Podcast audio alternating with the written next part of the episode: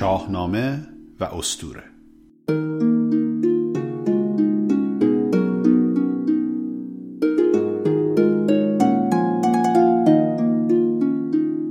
درود بر شما. به نهمین بخش از پادکست شاهنامه و اسطوره خوش آمدید. من افشین سپهری هستم و این بخش اختصاص داره به سخنرانی من با عنوان اخوان ثالث رهنورد راه فردوسی که من این سخنرانی رو در فوریه سال 2021 در کارگاه شعر و موسیقی شهر سیاتل انجام دادم. در این سخنرانی من به شعر اخوان ثالث میپردازم و شباهت‌هایی که با شعر فردوسی داره و تفکر این دو شاعر رو با هم مقایسه میکنم. امیدوارم مورد توجهتون قرار بگیره.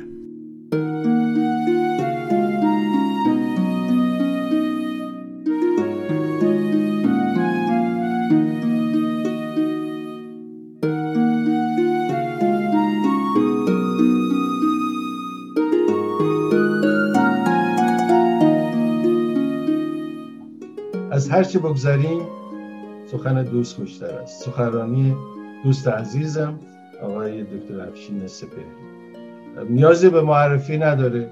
آقای افشین جان سپهری کامیونیتی و جامعه ایرانی و حتی میخوام بگم غیر ایرانی ایشون رو میشناسه. فعالیت هایی که میکنه و وسعت فعالیت هایی که میکنه قابل تحسینه، یعنی دامنه فعالیت هایی که میکنه و از پیر و جوان رو دربر میگیره. این گروه های مختلف و کارهای مختلفش برای هر کس که از حتی دورادور هم بشنوه این میتونه الهام بخش باشه در روش و منش زندگی. ایشون دکترای مهندسی برق و کامپیوتر از دانشگاه مریلند هستن و همینجور که عرض کردم از فعالین فرهنگی و اجتماعی به خصوص مربوط امور به ایرانیان هستند. گروه کر ایرانیان سیاتل رو بنیانگذاری کردن، گروه کنکاش و بنیانگذار و مدیر گروه غیرانتفاعی الفبا که الان تمام اون بقیه گروه های دیگه که بودن زیر مجموعه الفبا هستن که کارهاشون هم الفبا در زمینه‌های اجتماعی فرهنگی. کلاس‌های شاهنامه خوانی جناب سپهری به طور منظم و مرتب انجام میشه که طرفداران خیلی زیادی داره. در همین زمینم یک مجموعه کتاب صوتی که خوانش شاهنامه هست از ایشون منتشر شده. بیش از این شما رو به انتظار نمیذارم. طرف دیگه این معادله که ایشون صحبت خواهند کرد اخوان ثالث، مهدی اخوان ثالث، که اون هم باز یک شاعری است که ما خیلی بیشتر از یک شاعر بهش نگاه کردیم.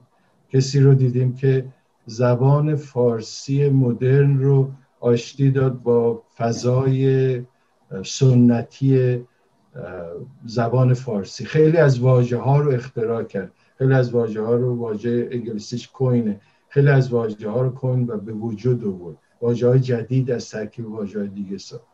و امروز افشین جان، دکتر افشین جان سپهری در مورد این دو بزرگمرد و آثاری که دارند و اون برآمدها و برآیندهایی که در تأثیر گذاشتن روی فرهنگ و زبان ما صحبت خواهند کرد. جناب سپهری عزیز، ما سر و پا گوشیم. درود بر شما. به نام خدای جهان آفرین، زمین آفرین، آسمان آفرین، بزرگ آفریننده بود و هست که بالاتر از دست او نیست است.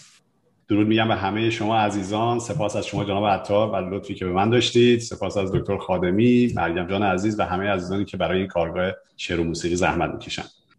این دو بیتی که صحبت خودم رو باش آغاز کردم از مهدی اخوان ثالث است. دو بیتی که بسیار به ابیات آغازین شاهنامه نزدیکه. برای دوستانی که شاید کمتر با اخوان ثالث، این شاعر بزرگ معاصر ما، آشنا باشن یا برای دوستانی که شاید بد نباشه این مقدار براشون یه مروری بکنیم، من چند جمله‌ای رو از ابتدای یکی از اشعار مهدی اخوان ثالث در ابتدا براتون میخونم از شعر چاوشی که میدونم خیلی از شما شنیدید. میگه بسان رهنوردانی که در افسانه ها گویند، گرفته کوله بار زاد ره بر دوش، فشرده چوب دست خیزران در مشت، گهی پرگوی و گه خاموش، در آن مهگون فضای خلوت افسانگیشان راه میپویند، ما هم راه خود را میکنیم آغاز. خب اگر این شعر رو خونده باشید میدونید که اخوان در این شعر داستان یک راهنوردی رو میگه که در آغاز راهی قرار داره و در مقابل خودش سه راه هست: راه نوش و راحت و شادی، راه نیمش نه نیمش نا و راه بی برگشت بی فرجام، که از بین اینها باید انتخاب بکنه. در حال راه بی برگشت بی فرجام رو انتخاب میکنه.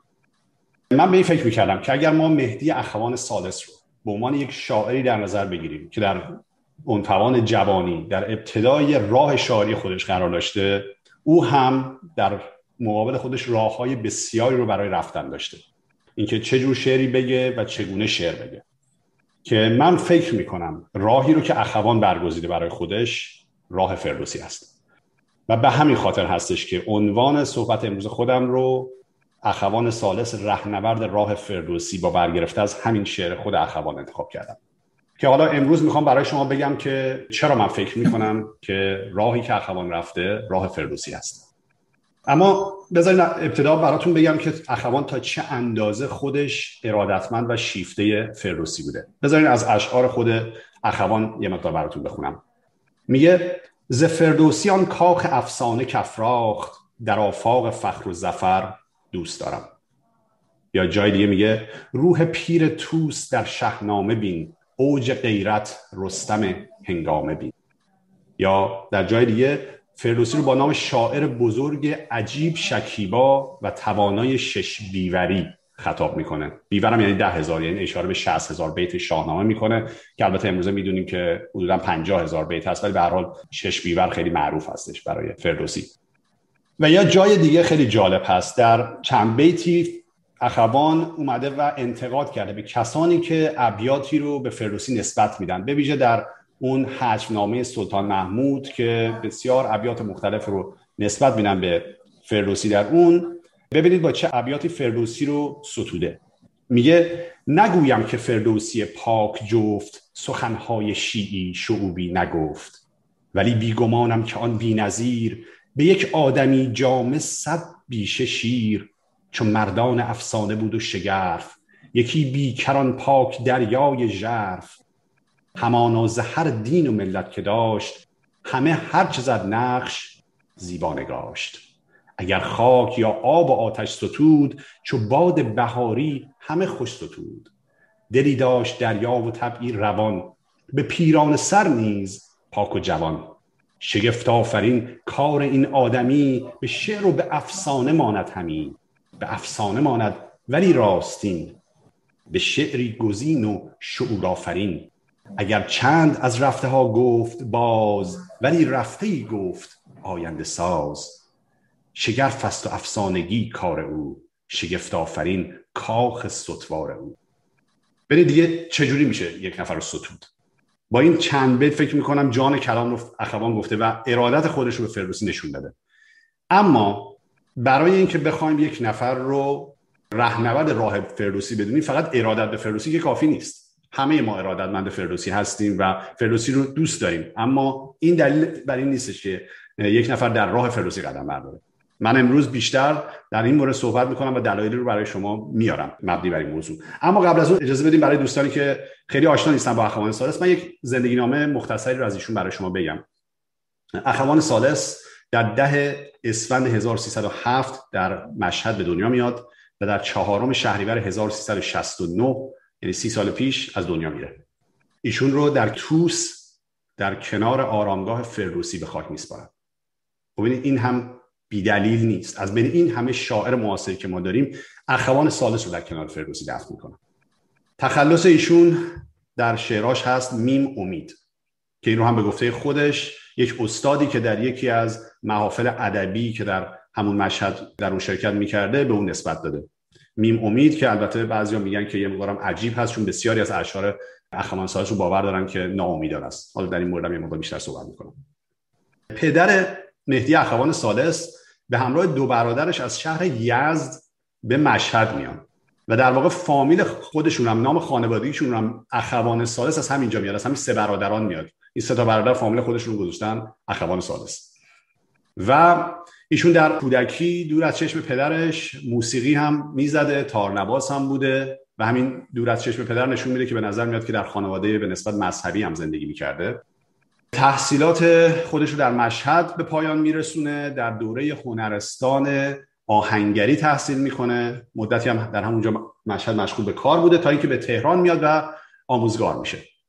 در همون موقع فعالیت‌های سیاسی خودش رو شروع میکنه، چند باری به زندان میفته و چند مجموعه کتاب شعر هم در زندان منتشر میکنه. این نشون میده که در زندان هم میشه حتی مفید بود و اشعار بسیار جالبی هم از زندان نوشته.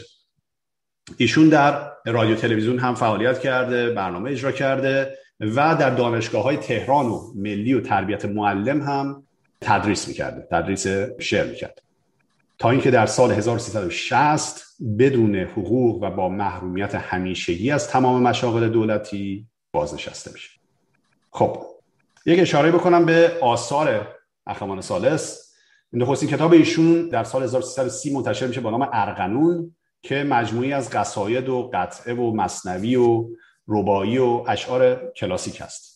اینها همه پیش از زمانی هستش که اخوان با نیما یوشیج آشنا میشه. بعد از اینکه با نیما آشنا میشه شعر نو رو آغاز میکنه و سه تا مجموعه بسیار معروف و زیبای او، زمستان، آخر شاهنامه و از این اوستا است که همینها رو در دوران 23 سالگی سروده و بعد از اون هم منظومه‌های دیگه مثل شکار، پاییز در زندان و چند تا مجموعه دیگه داره و آخرین مجموعه شعرش هم تو را ای کهن بوم بر دوست دارم در سال 1368 منتشر میشه. البته ایشون علاوه بر شعر کتاب هم داره، نقد هم داره. دو تا کتاب بسیار معروف ایشون بدعت‌ها و بدایع نیما یوشیج هست و عطا و لقای نیما یوشیج که تحلیل شعر نیما و شعر نو هست. خب اما حالا بعد از این زندگی نامه ببینیم اخوان خودش رو چگونه معرفی میکنه. در مؤخره کتاب از این اوستا که این مؤخره بسیار جالب و مفصلی است، در پایان کتاب از این اوستا ایشون خودش رو اینجوری معرفی میکنه و سپس چنین گوید: شکست دل مردی خسته و هراسان، یکی از مردم توس خراسان، ناشادی ملول از هست و نیست، سوم برادران سوشیانت. که اینم خیلی جالبه، ببینید سوم برادران سوشیان اسم خودش رو ترجمه کرده، مهدی اخوان ثالث. اخوان یعنی برادران، ثالث یعنی سوم. مهدی هم در دین زرتشتی هست سوشیانت، همون کسی که در پایان دوران میاد و نجات دهنده است، مهدی موعوده و اینجوری مهدی اخوان ثالث خودش رو میگه سوم برادران سوشیانت، مهدی اخوان ثالث. بیمناک نیم نومیدی به میم امید مشهور، چاوشی خان قوافل حسرت و خشم و نفرین و نفرت، راوی قصه های از یاد رفته و آرزوهای برباد رفته. خب این مقدمه رو میگه و بعد به هر حال تحلیل های خودش رو در مؤخره از این اوستا میگه. ببینید از همین میتونید بفهمید وقتی متن اخوان رو میخونید یک اصالتی درش هست، حس میکنید که به یک شکلی دارید به گذشته کهن ایران وصل میشین. از همین سوم برادران سوشیانت که داره میگه شما رو به اون گذشته وصل میکنه. بسیار به دین زرتشت ارادت داشته، خودش رو مزدشتی میدونسته، یعنی پیوندی از مزدکی و زرتشتی. و در از اوستا وقتی شما بخونید اصلا خیلی جالب هست، در ابتدا ستایشگر زرتشت هست و مزدک و مانی و بودا حتی، و بعد در مورد ایزدان مهر و اشتاد و ارد و اینها صحبت میکنه و خیلی جالب است که چقدر به این گذشته مهر و پیوند داره. اما اخوان ثالث رو ما اگر بخوایم ببینیم که چرا فکر میکنیم که رهنورد راه فردوسی هست، باید طبیعتا در اشعارش دنبال این نشون بگردیم. اشعار مهدی اخوان ثالث از نظر سبک، که سبک خراسانی نوین رو حتی میگن اخوان ثالث آورده، یعنی همون سبک خراسانی فردوسی و شاهنامه رو ادامه داده به شکل نو، و از نظر جهانبینی و محتوایی که در اشعارش بیان میکنه، از نظر زبان و واژگان و موسیقی کلام و همه اینهایی که در شعرش میاره، و همچنین از نظر تلمیح، صنعت تلمیح، اشاره به قهرمان‌ها و داستان‌های گذشته ایران، همه اینها ما رو به یاد فردوسی میندازه. که حالا من در این فرصتی که دارم میخوام بیشتر در این موردها برای شما تک تک صحبت بکنم. خب اما جهانبینی اخوان چیه؟ اخوان ثالث مثل فردوسی در روزگار نچندان خوش ایران و ایرانی از شکوه گذشته یاد میکنه. یعنی خودش میگه من راوی قصه های از یاد رفته و آرزوهای برباد رفتم.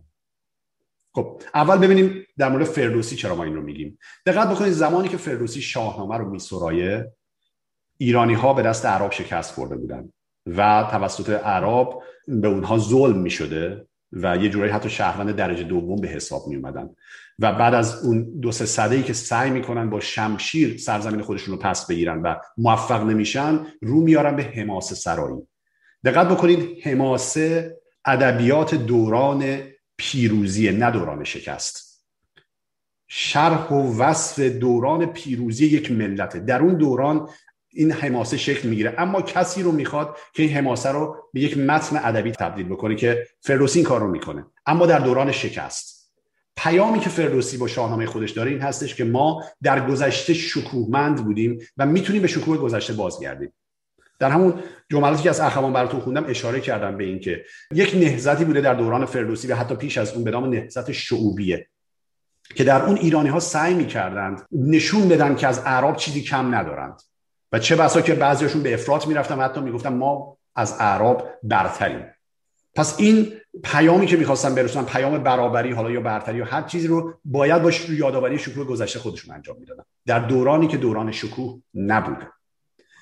اخوان ثالث هم حالا با توجه به نگرش‌های سیاسی که داشته و همونجوری که گفتم اشعارش بیشتر در دهه 30 و 40 هجری شمسی که حدود 23 سالگی خودش بوده گفته شده، اون اشعار درخشانش که در بعد دوران کودتای 28 مرداد بوده و در اون دوران بوده که احساس می‌کرده که اون شکوه گذشته از دست رفته و باید اون رو یادآور بشه در اشعارش. پس در اینجا می‌بینیم که اون نگاهی که اخوان داره و اون جهانبینی که داره و هدفی که در شعرش جستجو می‌کرده با هدف فردوسی چندان اصلا فاصله نداشتن. به علاوه بر این که عاشق ایران و ایرانی بوده، بر ضد نفوذ عناصر غیر ایرانی هم در فرهنگ ایران بوده و همچنین دخالت بیگانگان در ایران. بسیار این رو هم ما پررنگ می‌بینیم در اشعار اخوان. خب اما حالا یه مقدار بذارید از اشعار اخوان براتون در مورد عشقش به ایران براتون بخونم که ببینید تا چه اندازه به ایران عشق می‌ورزیده. دقت بکنید که من فکر می‌کنم که و حالا حتی منم نیستش، بزرگانم این حرفو زدن که اخوان ثالث بعد از فردوسی ایرانی ترین شاعره، به این دلیل که شاعران دیگر ما وقتی می‌بینیم اشعارشون رو می‌خونیم، حالا از شاعران بزرگمون مثل مولوی و حافظ و سعدی و نظامی و خیام و همه اینها بعد از فردوسی نگاه میکنیم، با وجودی که کلام بسیار زیبایی داشتن، با وجودی که پیام‌های بسیار عالی و انسانی داشتند، اما دغدغه ایران نداشتن. حتی بسیاری از اونها میبینیم تمام دیوانشون رو که بگیریم کلمه ایران رو پیدا نمی‌کنیم، در حالی که فردوسی در شاهنامه بیش از 1000 بار نام ایران رو آورده. پس می‌بینیم که اونها مسائل دیگه‌ای براشون مطرح بوده، چه بسا که در دوران مثلا فرض کنید سعدی و حافظ در زمانی که مثلا در نیشابور مغول‌ها چه قتل عام‌ها که کردند، اونها در شیراز آنچنان مسئلهشون مسئله نیشابور نبوده.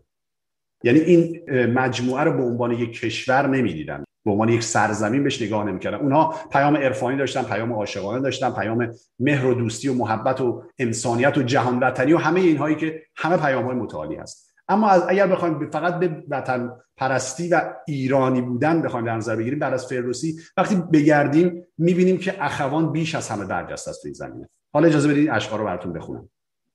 میگه گرچه بس بیگانه امروزت نماید خیش و خواهان، بیش من خیشی ندارد دوستت بیگانه ای هم. عمر و جان کردم نثارت، عاشقم دیوانه وارت، عاشقی دیوانه چون من نیستت فرزانه ای هم. عشق و ایمانم به ایران در دو گیتی هم نگنجد، نیست رطلی در ان ایران سنجدین پیمانه ای هم. یا در جای دیگه میگه من میگویم ایران دیروز و امروز را دوست دارم، حب الوطن دارم، حق شناس مادرم، خاکم، سرزمینم و فرزندان بزرگش هستم. یا این جمله خیلی جالبه، ببینید در همین دو جمله‌ای که الان براتون میخونم کل جهانبینی اخوان رو میبینید، همون چیزی که براتون گفتم. میگه من به گذشته و تاریخ ایران نظر دارم، من عقده عدالت دارم. کل کلام اخوان رو میتونید در این ببینیم. یعنی میگه من عاشق اون گذشته‌ای هستم که الان وقتی به اون دور و بر خودم نگاه میکنم اون عدالت رو نمیبینم، آرزومند عدالت در این سرزمین هستم.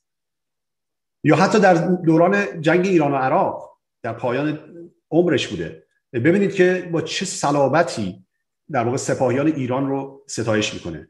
میگه گرچه میبافند بهر شیرها زنجیرها، بگسلند آخر ز هم زنجیرها را شیرها. این دلیران نکو با بد چه جنگی میکنند، همچو جنگ شیرها با تیر و با شمشیرها. ای دلیران وطن با زنده باد ایران به پیش، شور ایمان تان فزونتر باد و زور از شیرها. یا در آخرین مجموعه خودش که اصلا نام اون کاملا میرسونه این نگاه اخوان رو، تو را ای کهن بوم و بعد دوست دارم، در اون شعر معروفش میگه که ز پوچ جهان هیچ اگر دوست دارم، تو را ای کهن بوم و بعد دوست دارم. تو را ای کهن پیر جاوید برنا، تو را دوست دارم اگر دوست دارم. تو را ای گران مایه دیرین ایران، تو را ای گرامی گوهر دوست دارم. تو را ای کهن زاد بوم بزرگان، بزرگ آفرین نامور دوست دارم. هنروار اندیشت رخشد و من، هم اندیشت هم هنر دوست دارم. به جان پاک پیغمبر باستانت که پیریست روشنگر دوست دارم. ز فردوسیان کاخ افسانه کفراخت، در آفاق فخر و ظفر دوست دارم. ز سعدی و از حافظ و از نظامی، همه شور و شعر و ثمر دوست دارم. نه شرقی نه غربی نه تازی شدن را، برای تو ای بوم و بر دوست دارم. دقت بکنید به همین بیت آخر، خیلی جالبه. در اون زمانی این شعر رو میگه که خب نه شرقی نه غربی خیلی مد بوده، شعار روز بوده، ولی میگه نه شرقی نه غربی نه تازی شدن را، برای تو ای بوم و بر دوست دارم. یعنی میگه عرب هم نشی در کنار این شرقی و غربی نشدنت. یه پیامی رو داره میرسونه با این حرفش. خب اما ببینیم دیگران در مورد اخوان چی میگن. توصیفی که از اخوان میکنن باز با همین نظریه که رهنورد راه فردوسی از اخوان میخونه. استاد شفیعی کدکنی میگه آن همه ستایشی که نثار مزدک و مانی و زرتشت میکند، نتیجه همین پیوند روحی با آن جهان از دست رفته است. ندا یانس میگه او خاک توس را فردوس می انگاشت و سرانجام خود فردوسی شد. نگاه کنید با کلمه فردوس و فردوسی چجوری بازی کرده. یا دکتر رستگار فسایی میگه شعر امید همانند فردوسی سرشار از عشق به این سرزمین و فرهنگ و تمدن آن است و همه جا سرود این دو دوست داشتن این کهن بوم و بر است. به همین جهت اخوان این همشهری فردوسی او را میشناسد و هم‌آوا و همدرد و ستایشگر اوست. یا دکتر علیرضا قیامتی هم اونجوری که من هم اشاره کردم میگه اخوان بعد از فردوسی بزرگ ایرانی ترین ایرانی شاعر است. خب پس این از نوع جهانبینی و در واقع پیامی که اخوان با شعراش میخواد برسونه. اما یه مقدار حالا به محتوای اشعار اخوان نگاه بکنیم از نظر در واقع مطالبی که در شعراش گفته. یکی از چیزهایی که خیلی زیاد میبینیم در اشعار اخوان تلمیحه. تلمیح یعنی صنعت اشاره به داستانها و قهرمانان گذشته ایران. ببینید میگه بیژنم در بند و چاه دشمنان، دوستان آن رستم دستان کجاست. یه جای دیگه میگه پشوتن مرده است آیا و برف جاودان بارنده، سام گرد را سنگ سیاهی کرده است آیا. یا میگه نوشدارو میدهد سهراب را کاووس شاه، لیک امید آنگه که بر خاک عدم پهلو نهاد. اشاره به نوشدارو بعد از مرگ سهراب میکنه. یا در اون شعر معروفش میگه کاوهی پیدا نخواهد شد امید، کاشکی اسکندری پیدا شود. که البته این شعر در ابتدا نامش بوده نادر یا اسکندر. اون زمانی که این شعر رو گفته اخوان به نادر خیلی ارادت داشته. خب نادر کسی هستش که سرزمین ایران رو از دست دشمنان پس میگیره، دوباره استقلال رو به ایران برمیگردونه. اما وقتی که بیشتر با نادر آشنا میشه میبینه که نادر خب کشتارهایی هم کرده و به نظر میاد که به عنوان سمبل آزادی بهتره که اون رو معرفی نکنه. بعد هستش که میره میگرده و سمبل آزادی رو در شاهنامه پیدا میکنه، کاوه رو پیدا میکنه. کاوهی پیدا نخواهد شد امید، کاشکی اسکندری پیدا شود. یعنی شعر خودش رو به نام کاوه یا اسکندر تغییر نام میده. یا در شعر قصه شهر سنگستان که شعر بسیار زیبایی هست، ببینید که چجوری اصلا شما اگر که این رو شعر نو نبینید، اینو تبدیلش بکنید به شعر کهن، انگار که دارید شاهنامه رو میخونید.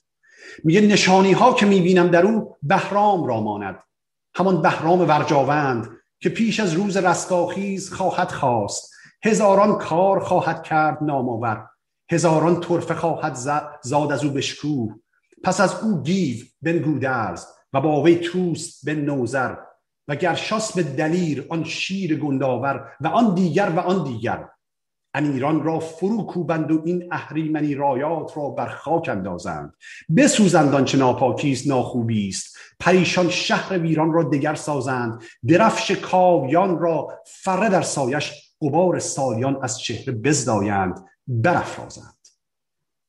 ببینید تمام اشاره میکنه به این پهلوانای بزرگ ایران، از توس و نوذر و سهراب و گیو و تمام اینها گذشتگان ما هستن که در شاهنامه اونها رو شما میبینید. خب اما اخوان شاهنامه رو هم بسیار خوب میشناخته، فردوسی رو خیلی خوب میشناخته. بهتون گفتم که اخوان در دانشگاه درس میداده، اما میدونید چه درسی میداده؟ درس ادبیات دوران سامانی میداده. ببینید شاهنامه رو فردوسی در دوران سامانیان آغاز میکنه، در دوران غزنویان به پایان میرسونه. یعنی دوران سامانی، ادبیات دوران سامانی یعنی ادبیات شاهنامه، ادبیات فردوسی و البته شاعران دیگه ای که همزمان اون بودن و اونها هم به هر حال حماسه سرا بودن، مثل مثلا اسدی طوسی و دیگران. و همونجوری که گفتم سبک خراسانی نوین رو در شعرش میاره که حالا اشاره میکنم که چه نشانهایی رو ما میتونیم از این سبک ببینیم اینجا. و واژگان و صنایع، این خیلی جالب هستش که همونجوری که آقای عطار هم اشاره کردن در ابتدای صحبتشون، اینکه واژه سازی میکنه اخوان، بسیار واژه‌های زیبایی ساخته، اما در کنار اون بسیار واژگانی که رو هم که امروزه استفاده نمیشه اما وجود داشته میره میگرده و از ادبیات کهن ما به ویژه از درون شاهنامه بیرون میاره و دوباره زنده میکنه و در شعرهاش به کار میبره. و به همین خاطر وقتی شما میخونید اشعار یهو میبینید چند تا کلمه این وسط هست که شاید حتی معنیشو ندونید، احساس میکنید یک کلمه اصیله، یک کلمه‌ای هستش که گذشته‌ای داره. که من اینجا مثالهای خیلی زیادی دارم ولی چند تایشو فقط براتون اینجا مثال میزنم از کلماتی که میبینید بهتون میگم که در شاهنامه چجور اومده و بعد اخوان اونها رو چجور به کار برده. مثلا کلمه‌ای هست به نام اندوهان که جمع اندوهه، ما اینجوری به شکل اندوهان به کارش نمیبریم، اما فردوسی میگه منیشه ز گفتار او شاد شد، دلش زندوهان یک سر آزاد شد. حالا اخوان میگه همچنان بگذار تا درود دردناک اندوهان ماند سرود من. یا کلمه جرد به معنی تند هست، فردوسی میگه بدو گفت بندوی کی کاروان، مرا زیرک و جلد و هوشیار دان. اخوان در شعر آخر شاهنامه خودش میگه که شیشه های عمر دیوان را ز دست پاسداران فسونگرشان، جلد برباییم بر زمین کوبیم. یا کلمه چکاچاک که اصلا همینجوری میتونی اصلا از آهنگ این کلمه میتونی بفهمی یعنی چی، این صدای زخم شمشیر و گرز و تبر و ایناست.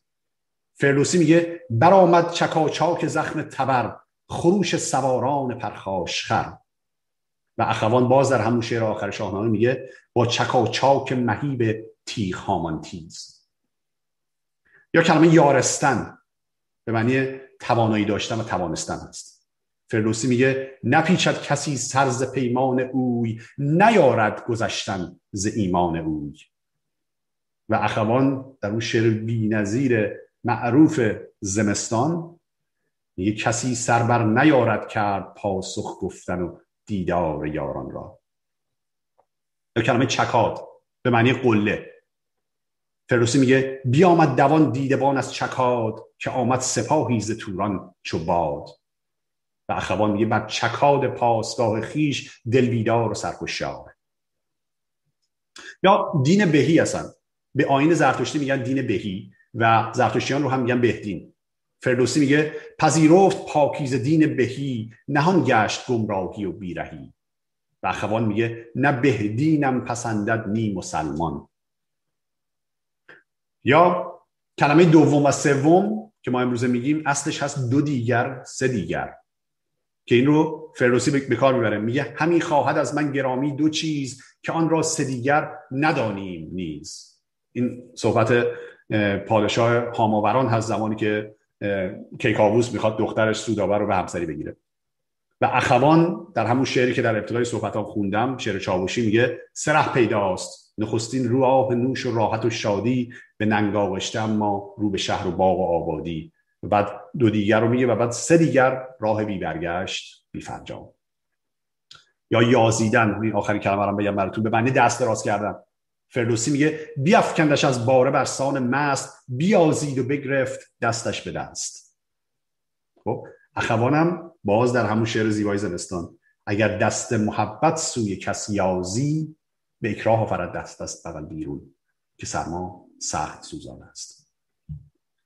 خب اما ببینیم از یه سری صنایع و یک سری در واقع آرایه های زبانی که امروزه خیلی دیگه متداول نیست، اما در زبان کهن ما، در سبک خراسانی و به ویژه در شاهنامه ما اینو داریم. مثلا فرض کن کلماتی که با الف اشباع شروع می‌شدن، مثل زیرا رو میگفتن ازیرا.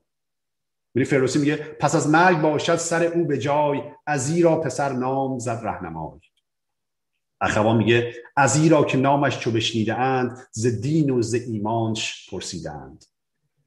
یا یه چیز یکی از این در واقع شگردای اخوان که بسیار بارزه و این اصلا یکی از نشانه های صلابت کلامش، بعضی موقع حس میکنید کهن بودنش رو از این حس میکنید، اسکان ضمیر بهش میگن. یعنی زمانی که شما یک ضمیر متصل رو وصل میکنید به فعل، حرف قبلش رو ساکن میکنید، که اینو در شاهنامه بسیار زیاد داریم. مثلا فردوسی میگه همه باید چه باید همه زندگانی دراز، چو گیتی نخواهد گشادند راز. یعنی گشادنت میگه گشادند راز. حالا باز در شعر چاوشی اخوان میگه که زشتانی چون من هرگز ندانند و ندانستند، کان خوبان پدرشان کیست و یا سود و ثمرشان کیست. یعنی پدرشان، سود و ثمرشان. ولی اینجوری که اخوان به کار میبره باز یادآور همون سبک کهن هست. یا اوردن به بر سر فعل ماضی. مثلا فردوسی میگه بفرمود، بفرمود شاه دلاور بدوی، که رو آلت تخت شاهی بجوی. این هم جمله فریدون هستش به کندرو که در واقع مباشر ضحاک بوده زمانی که فریدون کاخش رو تسخیر میکنه، میگه بفرمود. خب در شعر زیبای کتیبه اخوان میگه خط پوشیده را از خاک و گل بسترد و با خود خواند. باز این به رو اول فعل بیاره. یا اتصال ضمیر به حرف اضافه، مثلا که اش یا که او رو مثلا میگن کش. فردوسی میگه کسی کش پدر ناصرالدین بود، سر تخت او تاج پروین بود. این در توصیفات سلطان محموده. و اخوان میگه چی؟ نوشته بر سر هر یک به سنگ اندر، حدیثی کش نمیخوانی بر آن دیگر. دوباره هم کش رو عیناً میبینی به کار برده. خب اما یه مقدار از چیزهایی هم هستش که در واقع حالت سبک خراسانی داره. ببینید سبک خراسانی از اون سبک‌هایی که از این در واقع صنایع ادبی پیچیده‌ای که حالا مثلا در دوره‌های بعد اومده خیلی درش نمی‌بینید، مثلا مجاز و نمیدونم تشبیه و کنایه و اینا خیلی کم داره توش. در مقابل می‌بینیم که اتفاقا حتی عناصر غیر فیزیکی رو هم به شکل فیزیکی میکنه و بهشون حالت در واقع جسمی میبخشه. مثلا یعنی فردوسی میگه در ایران به دشمن نمودند پشت، از آن کارزار اندوه آمد به مشت. یعنی اندوه، خب انگار یه چیزی که میتونی بگیریش، اندوه آمد به مشت. خب اخوان میگه و حزن‌انگیز اوهامی دلم در پنجه بفشارد. خب اوهام انگار باز حزن‌انگیز اوهام دلم در پنجه بشه، انگار پنجه داره اوهام که اینو دلشو در پنجهش داره فشار میده. یا مثلا صنعت اغراق، حالا اینجا مثال ندارم براش ولی زیاد باز میبینیم در هر دوی اینها. مثلا چون زمین گشت شش، آسمان گشت هشت، مثلا که فردوسی میگه، در اخوان هم باز میبینیم. اینا نمونه‌های دیگه‌ای هستش از این که میبینی که باز سبک اخوان به سبک فردوسی نزدیکه. خب اما من فکر میکنم بیشترین چیزی که در اخوان میتونیم ببینیم و ما رو یاد فردوسی میندازه داستان پردازیه. بزرگترین داستان پرداز تاریخ ما کیه؟ فردوسیه. با این همه داستانهایی که برای ما باقی گذارده، فردوسی واقعا داستان پردازی بی‌نظیره و اخوان همچنین بوده. اخوان هم بسیار زیبا داستان میگفته. حالا اشاره میکنم به اشعارش، ولی حتی کسانی که دوستان اخوان بودن میان میگن که با اخوان وقتی میشستی گپم میزدی میدیدی که مالی یه داستانی داره شکل میگیره. مثلا میاد میگه من از تهران داشتم میرفتم مشهد، مثلا چه اتفاقاتی افتاد، ببینید اینو قشنگ میشه نوشت، میشه کردش یه داستان. اینقدر آدم جالب بیان میکرده و داستان پردازی میکرده. حالا من چند تا اشاره بکنم، مثلا همین گفتم داستان کتیبه، شعر کتیبه که در ابتدا میاد میگه چند نفری هستن که با زنجیر به هم متصل شدن و بعد میبینه صدایی داره از یه جایی میاد که میگه که کسی راز مرا داند، که تخت سنگی اونجا بوده، که از اونجا یه صدایی میاد میگه کسی راز مرا داند که از این رو به آن رویم بگرداند. خب یه داستانی که براتون حالا میرن دوباره به هر حال این تخت سنگ رو هم به سختی و بدبختی میان از این رو به اون رو میکنن، دوباره میبینم اون برای تخت سنگ هم دوباره همین رو نوشته، کسی راز مرا داند که از این رو به آن رویم بگرداند، که فوق العاده زیباست. ولی یه نکته جالب همینجا براتون بگم و اون این هستش که کسانی مثل اخوان و همچنین شاعران بزرگ دیگه ما، چه شاعران گذشته ما چه شاعران معاصر ما، یک چیز رو میدونستن و اون این که نباید که مهر زمان مشخصی رو به اشعارشون بزنن. ببینید داستان کتیبه، این شعر کتیبه میگن که برمیگرده به نمیدونم پایین کشیدن مثلا مجسمه شاه. حالا هر چی که هست ما این رو از این شعر نمیبینیم، ممکنه به این مربوط بوده، اما ما همچنان میتونیم شعر رو بارها و بارها بخونیم در سالهای مختلف زمانهای مختلف. یا شعر زمستان، این شاهکار اخوان ثالث رو همه جا خوندین، همه جا شنیدید، خواننده ها خوندنش و امروز خود ما وقتی سردمونه میگیم هوا بس ناجوان مردانه سرد است، آی دمت گرم و سرت خوش باد، سلامم را تو پاسخ گوی در بگشای. خب تمام این شعر وصف زمستانه، اما این زمستانی که اخوان گفته در اون مقطعی که این گفته دوران اختناق بعد از کودتای 28 مرداد رو داره میگه، اما نیومده مهر زمان به اون بزنه. به همین خاطر شاید در زمان ما دیگه اصلا مطرح نباشه. اون چیزی که گفتم میتونیم ما به هر زمانی و به هر موقعیتی میتونیم اطلاقش بکنیم. مهم اون سرمایه که شما حس میکنید از بیرون کلمات این شعر.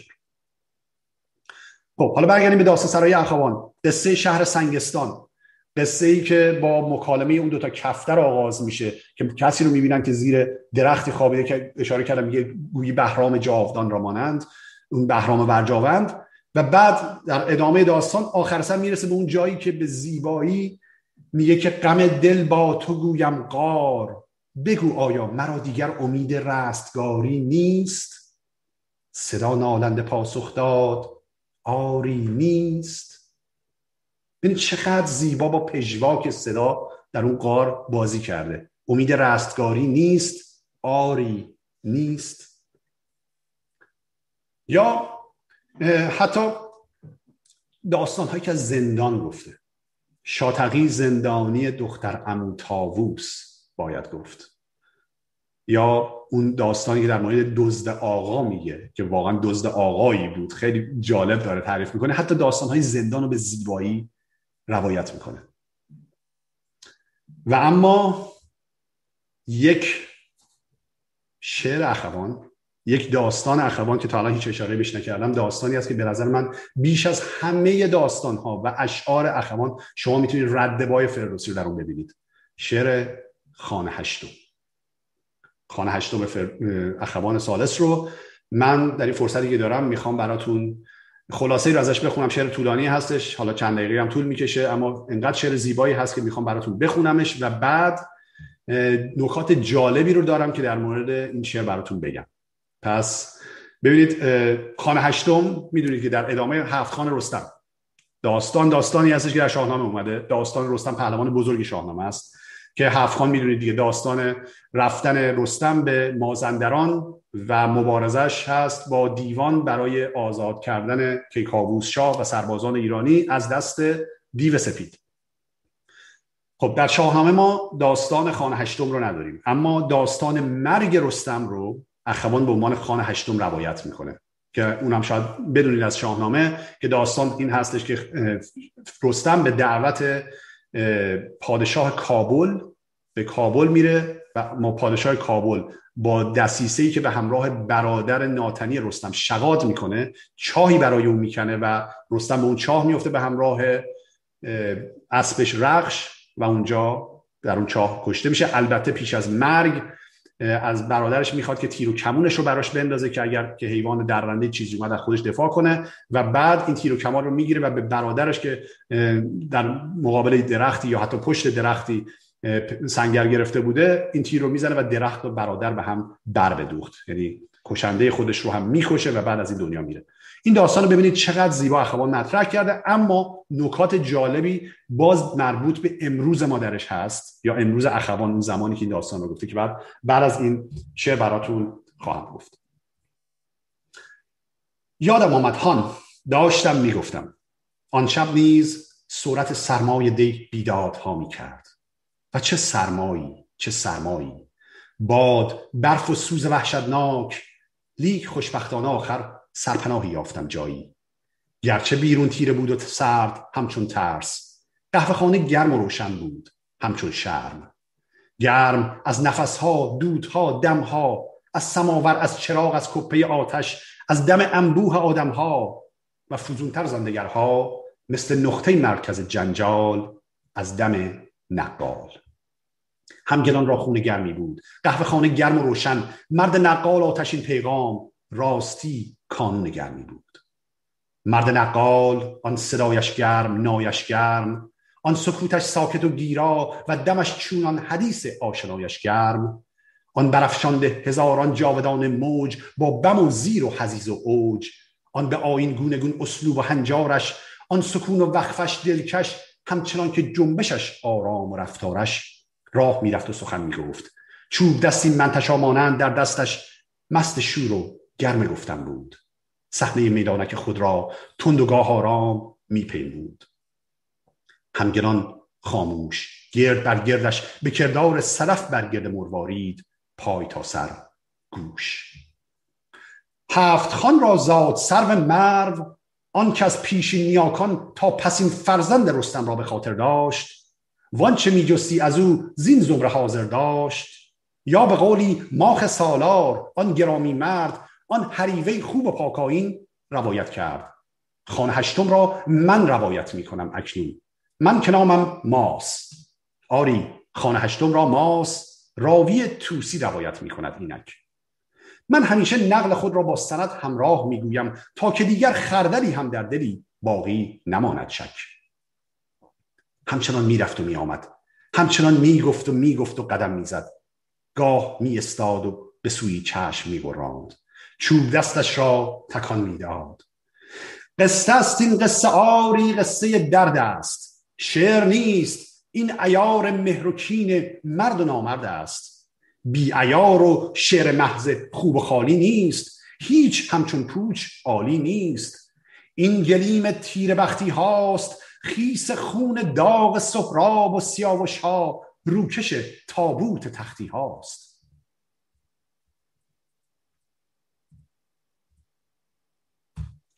آری آری من همین افسانه میگویم، و شنیدن را دلی در داشتا و اندوهندوده و به خشم آغشته و بیدار میجویم.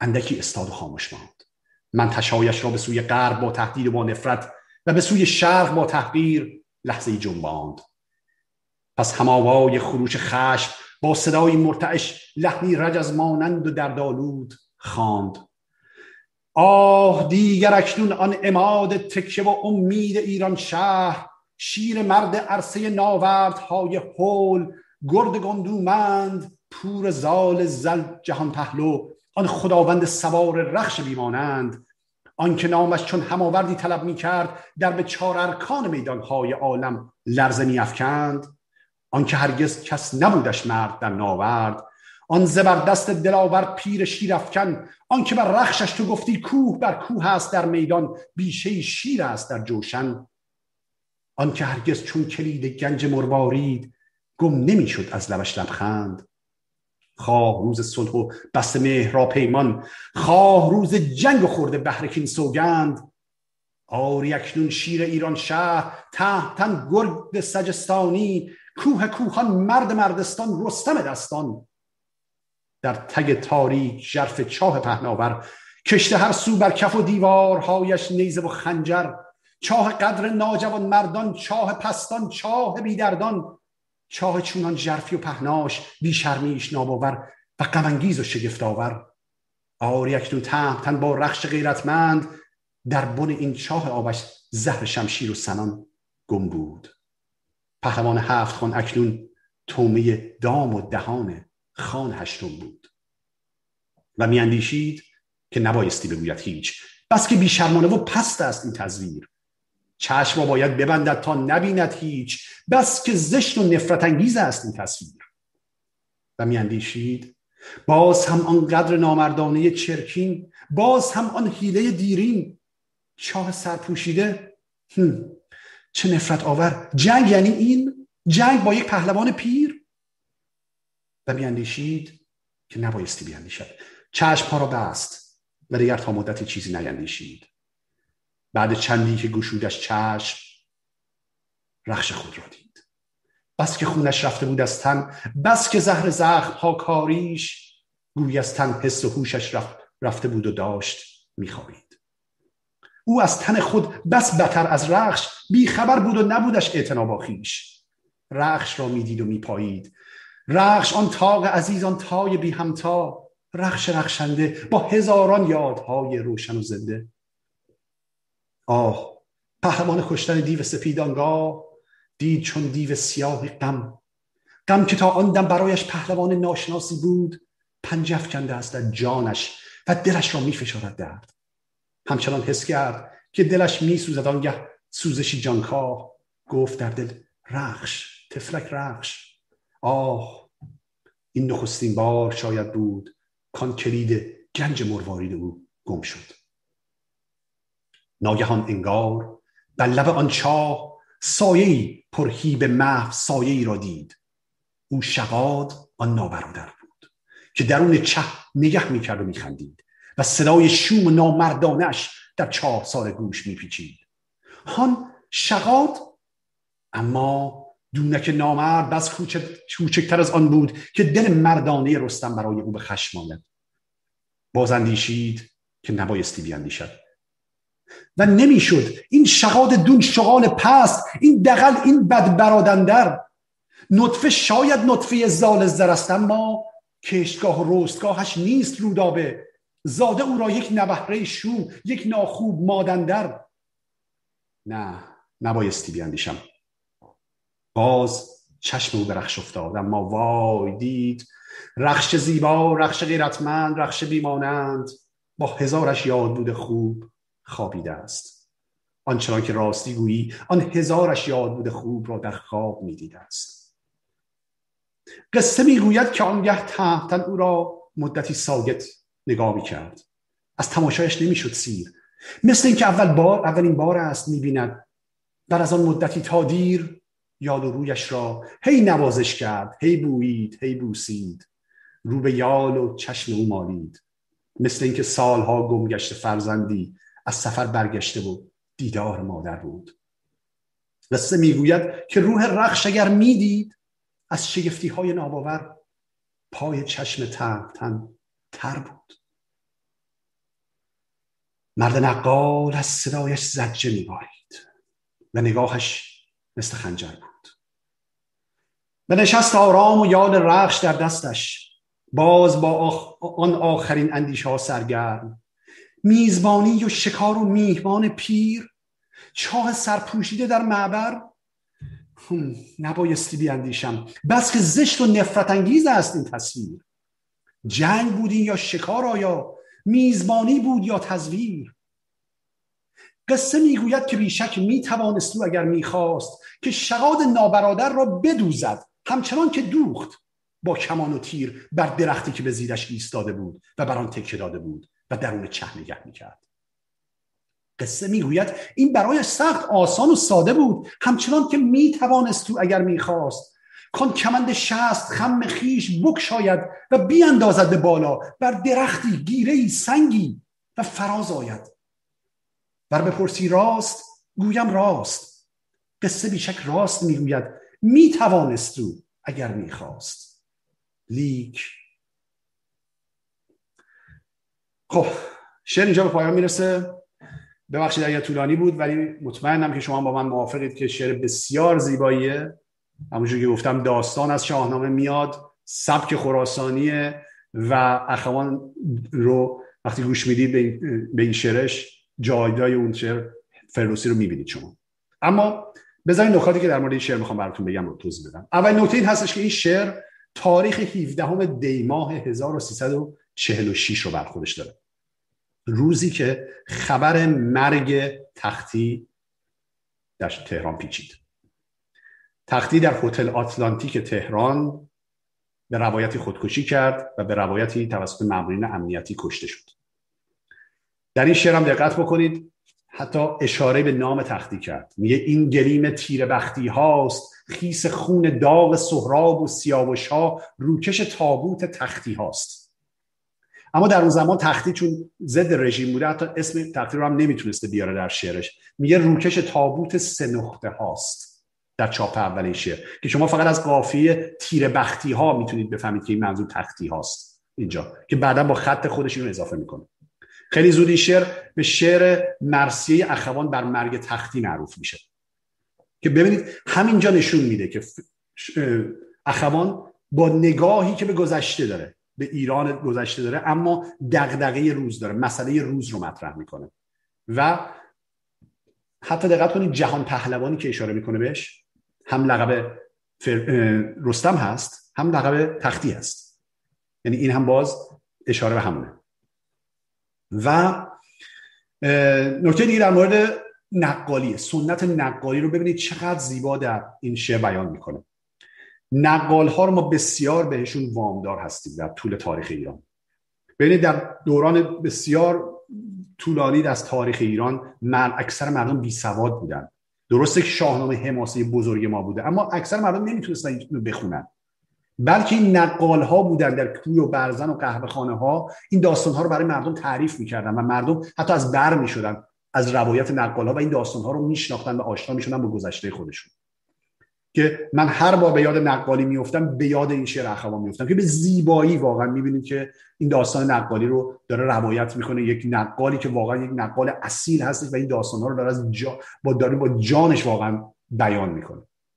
این شعر خانه هشتم یک بخشی هست از یک منظومه دو بخشی، خانه هشتم و آدمک، که در بخش دوم که فرصت نمی‌کنم امروز براتون بخونم، باز جهانبینی اخوان رو می‌بینیم در ضدیتش با عناصر غیر ایرانی، با بیگانگان، که اون داستان این هستش که میاد میگه که دوباره در یک روز دیگه من رفتم به این قهوه خانه و دیدم که اون نقال دیگه اونجا نقالی نمیکنه، بلکه در یک گوشه کس کرده نشسته و به جای معرکه نقالی اون یک تلویزیونی اونجا گذاشتن و مردم دارن به اون تلویزیون نگاه میکنن. اون چیزی که از غرب اومده و حالا چربک اندازی داره میکنه و با یه نحن خیلی تمسخرآمیزی نسبت به اون کسی که داره توی تلویزیون صحبت میکنه میگه پهلوان گذشته رو ول کن، پهلوان زنده را عشق است. اصلا خیلی جالبه واقعا این شعر، حالا حتما برید بخونید. اما به هر حال باز میبینیم که در این بخش اول ارادت خودش رو به گذشته ایران، به اون اصالت، به اون نقال داره بیان میکنه و در بخش دوم میبینید که اون مخالفت خودش رو با بیگانگان و نفوذ بیگانه در فرهنگ ما داره نشون میده. خب اما جالب ترین نکته که در مورد این شعر میخوام براتون بگم اینه که نشون میده که اخوان تا چه اندازه با شاهنامه و فردوسی آشنایی داشته. ببینید اینجا براتون خوندم که میگه که پیش از اینکه اینو بگم براتون یه توضیح بدم در مورد اینکه اصلا ریشه داستان‌های شاهنامه از کجا اومده. اینو یه مقدار براتون توضیح بدم. ببینید این جمله رو من همیشه در همه سخنرانی‌ها میگم که فردوسی داستان‌های شاهنامه رو از خودش در نیاورده، زاده و پرداخته ذهن خودش نبوده، بلکه از روی منابعی مطرح کرده. مهمترین منبع و به گفته بعضی‌ها حتی تنها منبعی که شاهنامه داشته کتابی بوده به نام شاهنامه منصور ابومنصوری، که منصور یعنی به نصر بوده، که ابومنصور سپهسالار خراسان فرمان نوشتن اون رو داده بوده. او در مثلا 1-2 دهه قبل از اینکه اصلا فردوسی شروع بکنه به نوشتن شاهنامه، از روی اون منبع. و این کتاب رو در واقع یک تعداد از بزرگان و موبدان زرتشتی رو جمع میکنن و اینها این داستانها رو میان و از زبان پهلوی، از خداینامه‌های ساسانی به زبان فارسی برمیگردونن و در این کتاب میارن. ببینید در اسامی حتی این افراد رو، 4 تا از این افراد رو ما در مقدمه این شاهنامه ابومنصوری میبینیم که من یه تیکش رو براتون بخونم. اینجا میگه از روزگار آرزو کرد تا او را نیز یادگاری بود اندر این جهان، پس دستور خیش ابومنصور المعمری را بفرمود تا خداوندان کتاب را از دهقانان و فرزانگان و جهاندیدگان از شهرها بیاورند و چاکر او ابومنصور المعمری به فرمان او نامه کرد و کس فرستاد به شهرهای خراسان و هوشیاران از آنجا بیاورد و از هر جای چون شاج پسر خراسانی از هری و چون یزدانداد پسر شاپور از سیستان و چون ماهوی خورشید پسر بهرام از نشابور و چون شازان پسر برزین از توس. و این اسم اینا رو هم آورده. یکی از کسانی که اسمش رو آورد اینجا هست شاج پسر خراسانی که این شاج در بعضی از متون دیگه با نام ماخ اومده و میگن شاج و ماخ یه نفر هستن که خود فردوسی در ابتدای داستان هرمز سوم پسر انوشیروان اشاره میکنه به این. میاد میگه یکی پیر بود مرزبان هری، هری همون هراته، پسندیده و دیده از هر دری، جهان دیده و نام او بود ماخ، سخندان و با برگ و با برز و شاخ. پس اشاره میکنه به ماخ که یکی از کسانی بوده که شاهنامه ابومنصوری منبع فردوسی رو نوشته. اما بسیاری باور دارن که داستان‌هایی که از رستم روایت شده در شاهنامه بسیاریش از شاهنامه ابومنصوری نبوده. مثلا دکتر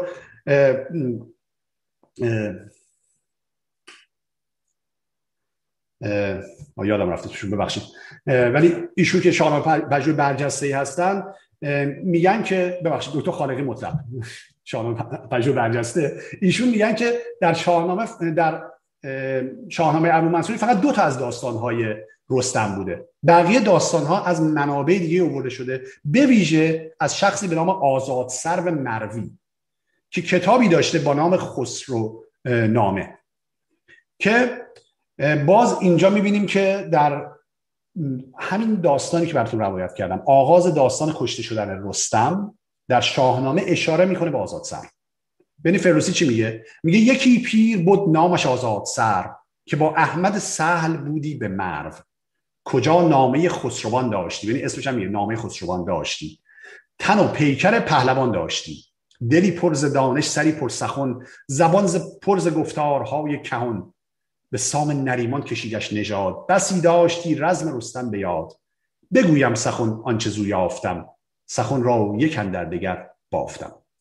پس ببینید اینجا اشاره میکنه به آزاد سر و مروی که معتقدن که کسی بوده که داستان‌های رستم رو روایت کرد. پس ما دقیقاً نمیتونیم بگیم یکی از این 2 نفر بودن، یعنی یکی از این 2 تا مرجع بودن، یا آزاد سر بوده یا شاهنامه ابومنصوری که موبدای زرتشتی که یکیش همین ماخ بوده. حالا ببینین اخوان در ابتدای این داستان به روایت نقال چی میگه؟ میگه 7 خان را زاد سر و مرو، یعنی هم آزاد سر و مروی رو داره میگه، 7 خان را زاد سرو مرو آن که از پیشین نیاکان تا پسین فرزند رستم را به خاطر داشت، وان چه میجستی از او زین زمره حاضر داشت. اما ببینیم این گفته داستان 7 خان رو، اما نمیخواد باز اینجا قضاوت کنه اخوان آشناس به این که دقیق نمیتونیم ما بگیم روایت کجا اومده، شاید از شاهنامه ابومنصوری و ماخ اومده. پس میگه یا زاد سر یا به قولی ماخ سالار آن گرامی مرد، آن حریوه خوب و پاکایی روایت کرد. حریوه هم یعنی کسی که از هرات هست. پس میگه یا آزاد سر یا ماخ سالار. خب حالا ببینید بعد از این چی میگه؟ میگه خانه 8 را من روایت میکنم اکنون، من که نامم ماس، میم الف سه نقطه، مهدی اخوان ثالث. می خانه 8 را من روایت می کنم اکنون، من که نامم ماس، آری خانه 8 را ماس راوی توسی روایت می کند. اینک اخوان هم توسی بوده، مثل همون هایی که از خطه خراسان بودن این داستان ها رو گفتن و ماس رو هم بر اساس ماخ ساخته. خب پس ببینید که تا چه اندازه ریشه های شاهنامه رو میشناخته. و نکته جالب این که وقتی میاد اینو بیان میکنه، دقت بکنید اینو داره از زبان نقال میگه. نقال رو الان میگه من ماسم، اما خود این شعر هم از مهدی اخوان ثالث، یعنی انگار 2 لایه داره این شعر. خود شاعر در داخل شعر نماد پیدا کرده، یعنی میگه که این شعر 2 لایه است. شاید مثل همین که میاد میگه که این شعر، این داستانی که من میگم هم داستان رستمه هم داستان تختی، این هم دو لایه داره.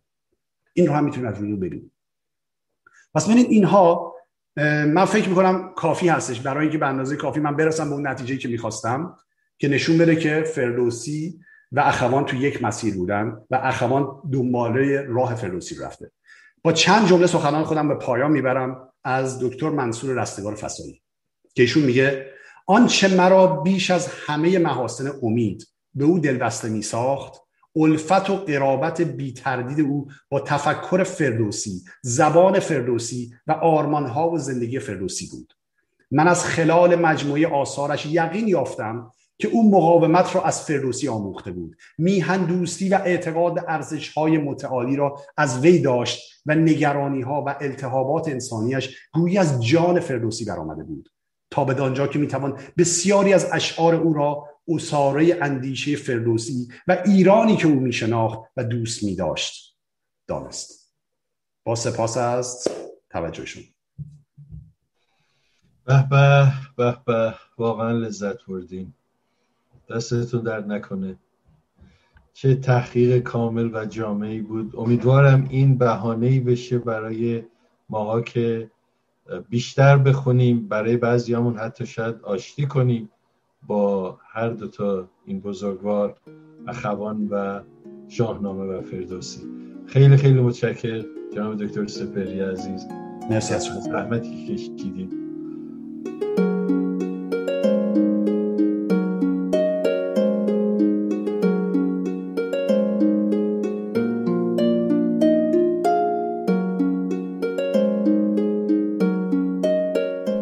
امیدوارم از این گفتار بهره برده باشید.